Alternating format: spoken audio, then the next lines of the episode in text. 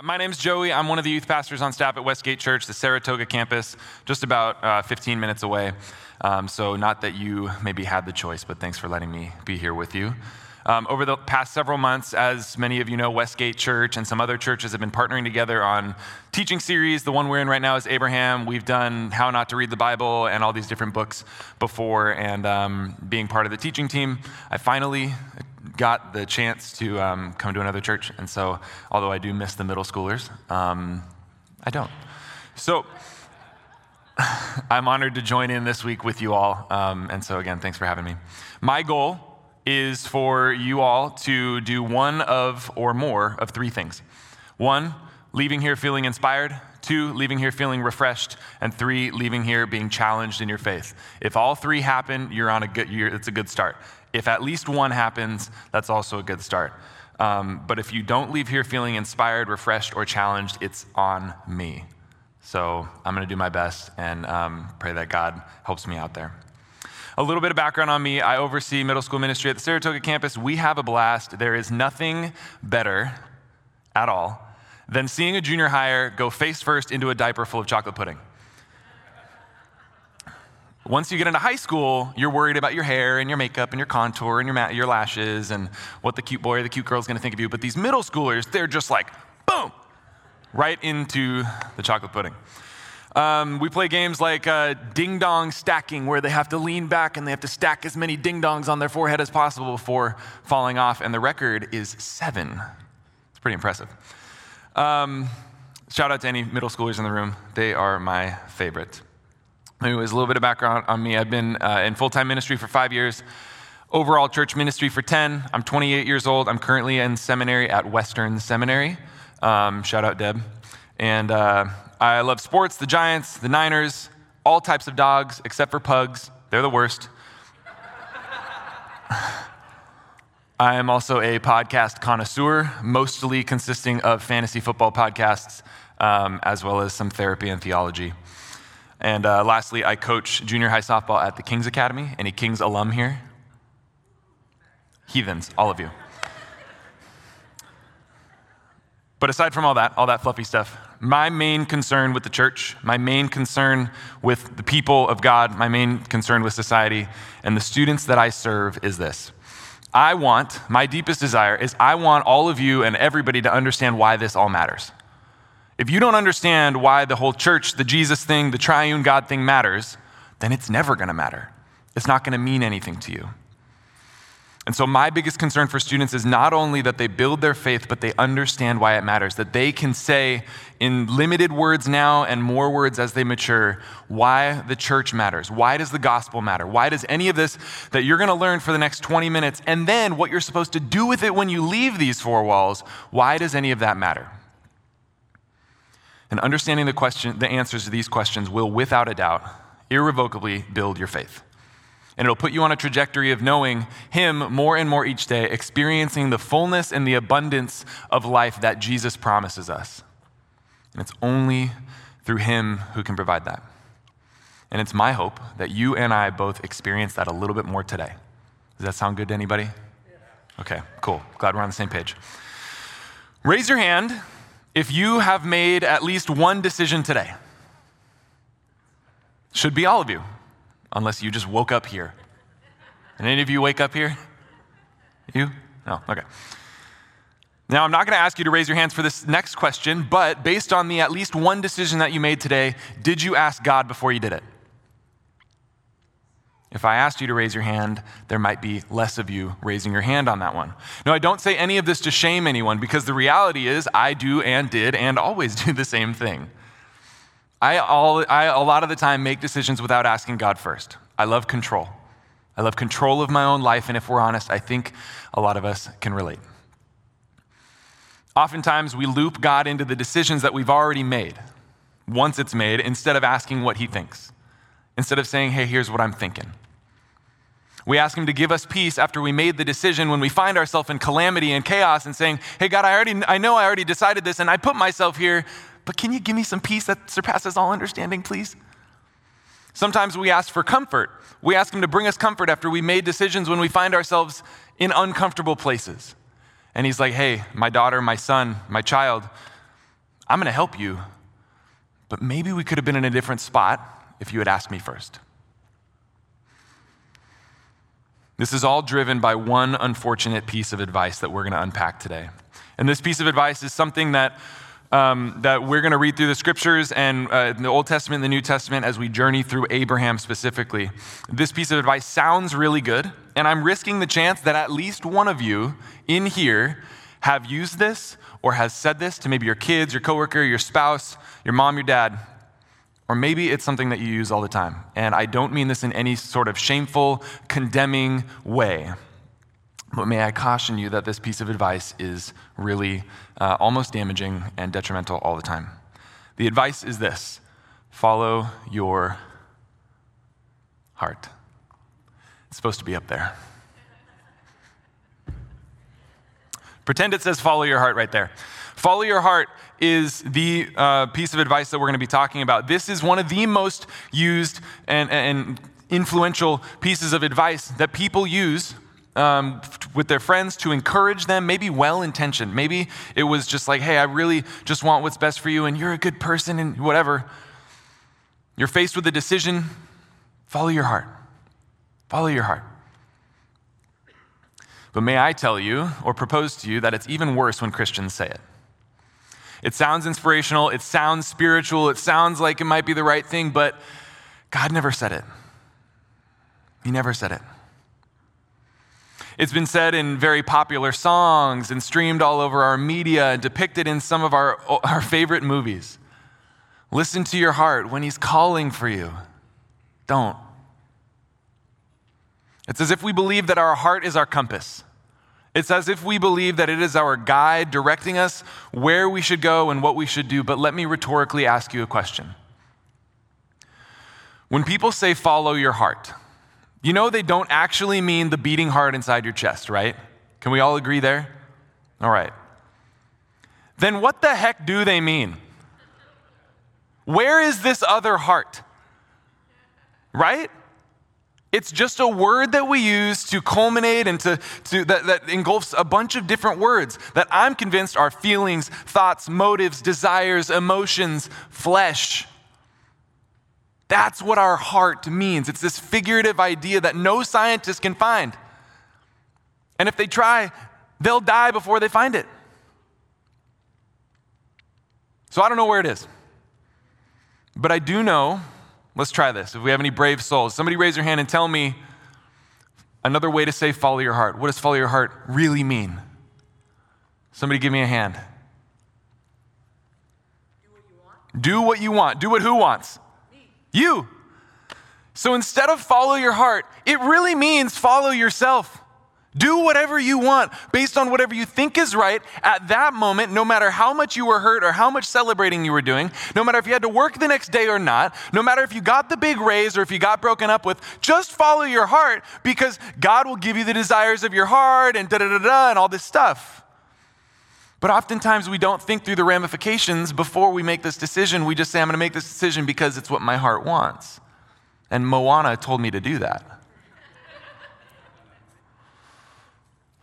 Follow your desires, follow your, motion, your motivations, follow your flesh. And this word flesh is used, I should have looked up how many times in the Bible it is, but I'm going to guess at least 200. Somebody fact check me there. I'm going to guess the word flesh, either in the original Hebrew or the original Greek, is used at least 200 times in the Bible.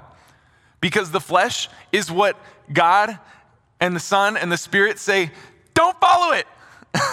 don't do it. Caution. So, whether or not you believe that this is good or bad advice, you might be sitting there being like, uh, dude, I say follow your heart all the time and my life is great. Whether or not we agree whether this is bad advice or not, let's put that aside for a second and we will reevaluate that later. Can we at least agree that follow your heart really means, or also means, follow yourself, your desires, your motivations, your flesh? Seeing some head nod. Okay. That is the foundation we need to move forward. Let's talk about it.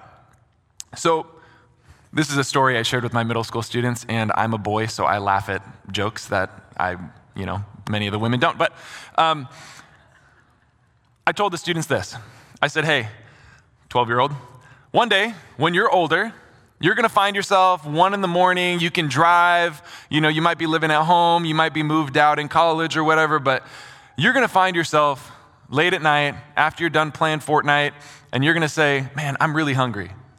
And my mom and dad aren't awake to make me food, or I don't want leftovers. I don't want to pay the service fees for DoorDash. I don't want to even go make food. So I'm going to get in my car and I'm going to go drive somewhere. You know what sounds great? A beefy, cheesy five layer burrito from Taco Bell. Maybe a double double with animal, animal style fries and a Neapolitan shake from In N Out. A supersized, super fries, super probably gonna die from McDonald's. when you follow your heart, you eat whatever sounds good to you at that time. Also, no shame if you like that food, by the way. oh boy. Okay. Um, you eat whatever sounds good to you at that time. Oftentimes, it's without thinking through the ramifications, without thinking through the repercussions. Feeling like crap, feeling sick, realizing the horrible food you're putting in your body, and then dealing with what happens about an hour or so later. This is what happens when you follow your heart. Cool. In case anybody didn't know. now, I know this is funny. I know some of you might be shaking your head. If you're watching in the traditional service, you're like, oh my gosh, who is this guy? But this is funny to middle school boys and myself. And that's about it. Um, and I hope that I never stop laughing at poop jokes. That's it. But in all honesty, this is what happens when we let our emotions, our feelings, our desires dictate the moment. When we let our hearts dictate the moment. And this, what, what it dictates, doesn't just happen when you're hungry at night, it happens in any decision that we make. And we're going to look at scripture that's going to put this whole thing on blast. Say, I'm ready if you're ready. Here's what the Bible says about the heart. Jeremiah chapter 17, verses 5 through 9. This is what the Lord says. Pause. If you don't know who Jeremiah is, he is one of the major prophets like Jeremiah, like Isaiah, and a bunch of others. Um, he's a major prophet, which, mean, which, means he gets a lot of airtime, and uh, God is speaking through him. And so here is what he says this is, the, this is what the Lord says Cursed is the one who trusts in man, who draws strength from mere flesh, there's that word, and whose heart turns away from the Lord. That person will be like a bush in the wastelands. They will not see prosperity when it comes. They will dwell in the parched places of the desert, in a salt land where no one lives. Everyone say cursed. It's important to note that you cannot follow God and your heart at the same time.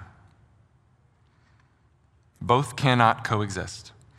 And God said, You are cursed if you turn your heart away from the Lord. If you're following your heart, you are turning your back on the Lord. But blessed is the one who trusts in the Lord, whose confidence is in him. They will be like a tree planted by the water that sends out its roots by the stream. It does not fear when heat comes. Its leaves are always green. It has no worries in a year of drought and never fails to bear fruit. This imagery the heart is deceitful above all things and beyond cure. Who can understand it? Now, this question at the end, who can understand it, is a rhetorical question. God, through Jeremiah, is not saying, Who are you? Hey, who can understand the heart? Please come to the front. Figurative heart surgeon ologists, please come on up. That's not what he's saying. He's asking a rhetorical question and saying, No one can. It's beyond cure. The heart is deceitful. It lies to you. That's literally what this means. It deceives you, it lies to you, it misleads you, it misguides you. And it is beyond cure. You can't fix it. This is why when we follow Jesus, we are new creations given new hearts. The temptation to do whatever you want, or to eat that beefy, cheesy five layer burrito at 1 a.m., or stay in a toxic relationship, or do things that you know you shouldn't just because it may feel good, or it might be familiar, or it might be comfortable, just because you're seeking this satisfaction, or because it's comfortable and familiar, or maybe you're just plain hungry. You will always be coming back to that well again and again and again. This is why Jesus says, I am the living water. I am the bread of life. You will never hunger or thirst if you come to me. Follow him, and you will never have to search anywhere else to feel like you belong. In Genesis chapter 12, um, God speaks directly to Abraham, and he says this Verse 1 The Lord had said to Abraham, Go from your country, your people, and your father's household to the land I will show you. In one verse, God flips Abraham's life completely upside down, and his life is in shambles now. Four main things happen here. Number one, Abraham is told to leave his land. Imagine being told to leave your house, but not just leave to go to the store temporarily, just leave, period. When do I get to come back? Just leave. Well, how long am I, be, how long am I going to be gone? Just leave. Well, what about my dog? Just leave. I didn't set the alarm code. Just leave. Now, Abraham leaving his land means that he is leaving his family. His family had a very safe life. They were stable, they were established, and uprooting everything and just leaving, giving up all of the work that he's done to earn that, it's not what he wanted to do. It's not what any of us would want to do, really. God says, go. The second thing that happens is Abraham is told to leave his family. Now, in ancient culture, let me contextualize it for you a little bit, um, because some of us maybe, I'm not going to go there. In ancient culture, go from your country or your people means to leave your family. Go alone. Again, in ancient culture, family was considered to be what you found your identity in. Whether you are a Christian or not, this is how you were known. A lot of names that were given to people in the Old and New Testament were based on who your father was and what land you lived in. It is where you found your identity. It is where people, how people knew you. And Abraham was asked to leave that. Thirdly, Abraham is not told where he's going. This isn't like you're going to lunch. This isn't like you're going to a store. This isn't like, you know, you get in the car and we're like, oh, we're going to Arby's. Oh, cool, it's 15 minutes away. No, we're going 600 miles away. There was no planning for this. Getting up and going somewhere you don't know anything about requires an insane amount of trust. And the fourth and final thing that Abraham did or didn't do is he could have said no. He could have said no. Now, I'm not trying to embellish the scriptures at all, so please don't hear me do that. The scripture doesn't say if he fought God on it. The scripture doesn't say that he just, you know, that, that he didn't feel any type of way about it. Didn't say that he was wrestling with the idea. But what we do know is that Abraham was a human, right? He was no more special than anybody else. He wasn't more or less human or more or less, you know, he, he wasn't a deity. He wasn't anything like that. He was a real human with real human emotions and human innateness and all that. And so I got to believe him being in a position that I want to be in someday but him having more than me, him being older and wiser and having a family and having established living and his identity and all this stuff, and then being told by God, hey, just do what I say and I'm going to give you all this stuff. I got to imagine that him being in that position, it probably crossed his mind that he didn't want to do it. Because I think if we're honest, a, a, a good intention of following our heart in that moment is like, no, God, I don't want to leave my family. I don't want to leave my friends. I don't want to leave this home. God, I love these people. I worked so hard for this. It's not that you're being, you know, malicious or violent or, or, or, or rebuking God, but I understand maybe you don't want to leave that. But God just asks us to drop it and follow Him. God just asks us to not follow our heart, but to follow Him. The things that God promises for Abraham and for us, if we obey and trust Him, are only activated if we accept the offer to obey and follow Him. So, how does Abraham respond? Genesis chapter 12, verse 4. So Abraham went as the Lord told him. So he obliged. Through all of this, there's a few categories that everybody can fit into if we make this practical so that when we leave, we know we have something to do. We have a better understanding. I shared with you earlier that my dominant, this, this dominant thing for me is I like control. I like to control my own outcomes. I like to control things. Um, my anxiety holds me from things, and I control it that way. Or I control, you know, where I work or what I do and all that stuff. Well, here's the four performance, approval, control, and comfort. All of us will in, fit into one of these, at least one. Performance, needing to win or to succeed. And without it, you're lost. Approval, needing people to like me. And without it, you're lost. Control, need to know every plan. And without it, you're lost. And comfort, never want to do, that's my typo, anything different. And without it, you're lost. Now, when I look at this list, I like all of those things. Does anybody not like those things?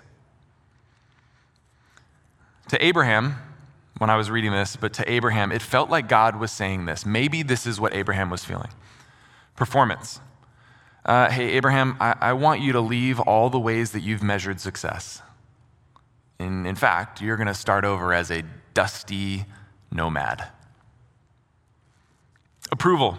Leave your family, Abraham, and tell them it's because I told you so. And then they'll be furious with you. They'll think you hurt them. But don't worry about them. Just get out. Control. God says, I'm not telling you anything about the details. Nothing. Not where we're going, no directions. Just go. I'll tell you as we go. I'll give you what you need as it's needed. And for comfort, I picture Abraham maybe, maybe hearing, Yeah, sure, you got a sweet setup at home. But how about we go on a 600 mile walk through the desert, through the wasteland, to a new place, to the point where you got to rebuild everything? Now imagine where he was. We live in Silicon Valley. So everything, I was just talking to Pastor Rob out there, and he was telling me that he was in Houston for 25 years. Then he came to El Dorado Hills, a little north of Sacramento, and then he came here. And I'm like, that seems backwards right? Sorry if I offended anyone. Um, where when you're out in Houston, you're out in the Bible Belt, you're basically anywhere outside of California. And the question is, where do you go to church, not do you go to church? It's almost, it's, it's an implied question, right? But when you're here, and our statistics show that Christians go to church on an average of 1.4 times per month and call that regular attendance. Let me be here to tell you that is not regular attendance. That is a facade, that's a sham, and you are lying to yourself. You're hiding behind a word that makes you feel good, but that is not regular attendance. And let me also tell you that if that is the only time you get any sort of God, you're missing the part about a daily pursuit denying your cross, taking up your cross daily. 1.4 times a month does not cut it. So, being in the Silicon Valley, everything that we know here, every, every way that we do church here, is pretty opposite to how it was back then. Imagine being where he was. Imagine being 10% of where he was. That would rock us. It would shake us so far into another dimension if our foundation was not built on solid rock. But if it's in sand, bummer. So, why do we put so much stock and trust into these four things? We all fit in at least one of these categories that dominate the decisions we make. And I told you all earlier, mine is control. I'm also the others as well at times. And it's not an easy thing to do. But following God and rejecting our hearts should be easy it should be a no brainer. And I'll tell you why. Loving God, if I haven't made this clear enough and tattooed this into your brain, loving God means to reject our hearts. It means to deny ourselves and trust Him. That is what it comes down to. And I'm sorry if I'm coming off as black and white. That is my fault, and I don't mean to be abrasive about this, but I do mean to be direct. Loving God means to and only reject our hearts. You can't Follow your heart and follow Him at the same time. Loving God means trusting that He will give us what we need when we need it. Loving God means trusting that He is good no matter what. Loving God means trusting that His ways are somehow higher and better than our ways, even if you don't have approval, even if you don't have control, even if you don't have comfort, and even if you don't succeed. Even if all of those things, God is still good. And so I'll leave you with this. If you believe in God, not if you believe in God in a way where you follow him with your life, because remember, Satan believes in God too. You're acknowledging that his son Jesus and how much he loves you. You're acknowledging so much that he died for you. He died a criminal's death that he didn't deserve for sin that he didn't commit. Yet, he still loved us enough to die for us so that we might choose to be in heaven with him someday. A few days ago, I was at the gym and I was listening to some worship music. Um, right now, just things going on in my life have required me to direct my focus a little bit more to worship music and a little less away from Drake um, or podcasts. And that's just my transparency with you. I was listening to some worship music and a song called This Love by Housefires came on. And this is hands down one of the most beautifully written songs. Um, and here are the lyrics to this song, a part of this song. It goes like this. I'm not going to sing it because then it won't be beautiful. Um, this love doesn't leave me all alone, and it never forgets its own. That's us. This love won't leave me because my past is bad. Oh, and this love lifts me up above the waves. I don't need to be overwhelmed. Oh, and it raises me up upon a rock so my feet can finally stand on ground. So we have these images, we have these illustrations alone, own, bad, waves, overwhelmed, rocked, ground. It starts from like isolation and bad, and then it goes to, but here's your foundation. It starts with, here's the lack of those four things, and I'm still here for you. This love doesn't leave me all alone, even when we don't have the approval. Even when Abraham is asked by God and God alone to leave everything that he has. And this love doesn't leave us alone. Many of you are probably familiar with the, the song Reckless Love, direct based out of the parable of leaving the 99 to, to go for the one. And there's a theological debate there, but we're not going to go there. But this love that Jesus embodies is there's 99 sheep or there's 100 sheep. 99 of them are comfortable, they're grazing, they're chilling, they're doing whatever they're supposed to do. And then the one says, Nope, goes the other way. And you know what Jesus says? He says, I'm, com- I'm concerned with that one a little bit more. I want this one. I don't care that he or she is running from me, literally. I want that one. These ones will be okay. This love doesn't leave me all alone, and it never forgets its own. This love won't leave me because my past is bad. I had a coach um, at Sonoma State my senior year. His name was Mike. And uh, my roommate at the time, Jackson, um, we were leading Bible studies, and we'd, we'd invite our teammates and our coaches. And we, we, we invited Coach Mike, and he said, No, Nah, I, I can't go. And I was like, What do you mean? You're here all day. I know you can. Come on. And he's like, No, I got too many skeletons in my closet. And we just laughed it off. And as I was writing this message, that popped into my head from spring 2016. I'm like, man, you're the one he's looking for, right? Like being able to acknowledge, even though he may not be a Christian, being able to acknowledge that, hey, maybe I'm not worthy for that. There's a problem there because you are worthy. But him being able to acknowledge his sin, acknowledge his mistakes and his shortcoming, puts him infinitely higher than the majority of the world. And now I'm sitting here thinking, crap, I got to call this guy. I follow him on Instagram still. This love won't leave me because my past is bad. You're the one. That's the one he wants. And this love lifts me up above the waves. I don't need to be overwhelmed. And it raises me upon a rock so my feet can finally stand on ground. How beautiful is that? I'm convinced that when we follow our hearts, we reject that. When we follow our hearts, we reject that because our hearts are deceitful.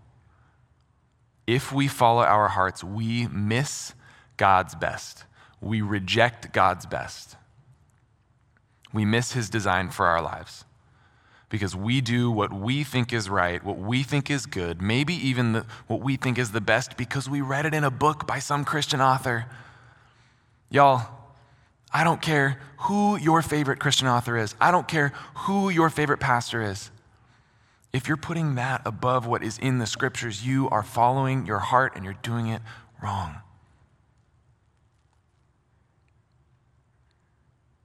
Maybe one of our friends told us to do it, or we just plain decided what we were going to do. And maybe our intentions were like, God, I'm hurting. I feel shame. I don't fit in with those 99. I feel like an outcast. My emotions, my mental health, my physical health, somebody hurt me. Like, God, I'm going to follow my heart and just, I just don't want to go into it. I don't want to go through it. I don't want to deal with it. So I'm just going to isolate. I'm not going to talk to anyone about it. I'm not going to seek wise counsel. I'm not going to go to therapy. I'm not going to talk to somebody I trust about it. Because if I stay over here, I at least can protect myself from it. But God says, yo, the only way is through. You have to go through. Imagine if Abraham disobeyed God and changed any one of the four things from the beginning. Imagine if Abraham said, Hey, God, you told me to leave my land, but I'm just going to stay. It feels good. I'm going to stay with my family. Or, you know, I'm just going to take my family with me. So I'll do a little bit about what I'll do a little bit of what you want, but here's my terms. Imagine if he said, I'm not moving until you tell me where I'm going and then I'll go. I do that all the time. all the time. And imagine if Abraham just said, No. Thanks, God, but no. Imagine where the nation of Israel would be. Imagine the trajectory that that would have put the church on. And imagine how that could have affected us today. Imagine where you could be, where we could be if we chose to not follow our hearts anymore. The only person, place, or thing that fully has our best interest at heart, no pun intended, is God. The only person, place, or thing. So, the question that I want you to just meditate on um, as you leave today is why don't we trust Him more? Why do we not trust? Why do we only trust God with the big decisions, but we don't trust Him with the little ones? Why is that? And once you answer that, what reason do we have? What reason do we have to not trust Him more? Because the promise to us, I have come so that you may have life and have it to the full, have it abundantly, have it in abundance. I don't see any other reason. I can't think of a reason to reject it. Because whatever I can put together is not to the full. Whatever I can put together is not abundant. I might think it is. But then that means that my power is like a single grain of sand compared to all of the grains of sand, compared to the entire ocean, compared to every. That is my power. That is your power. And collectively, our power is like three grains of sand. That's not abundant. But the abundant life that we are promised, the abundant life that God and Jesus wants to give us, will forever be higher and better and more satisfying than anything that we could ever do following our hearts. Let's pray. Lord, thanks for an opportunity to speak. Thanks for an opportunity to share your word. Um, thanks for Jeremiah and Abraham and your son. And um, I pray that we leave here today feeling inspired, challenged, motivated, refreshed, that we're not alone, but that you're always with us. Thank you, Jesus, for loving us even though we don't deserve it. Thank you for acknowledging that we were still sinners, and while we were still sinners, you said, I'm going to die anyway because I love you that much. So thanks for doing that for us. I pray that we would never forget the work that you did, the meaning that it holds, and um, I pray that we would leave here acting on this challenge to not follow our hearts. Thank you for the grace that you give us, the mercy that you give us to not um, lead us astray, to not let us go too far. Thank you that when we decide, if we decide we want to run, that you're right there in step behind us, chasing after us. In your name, amen.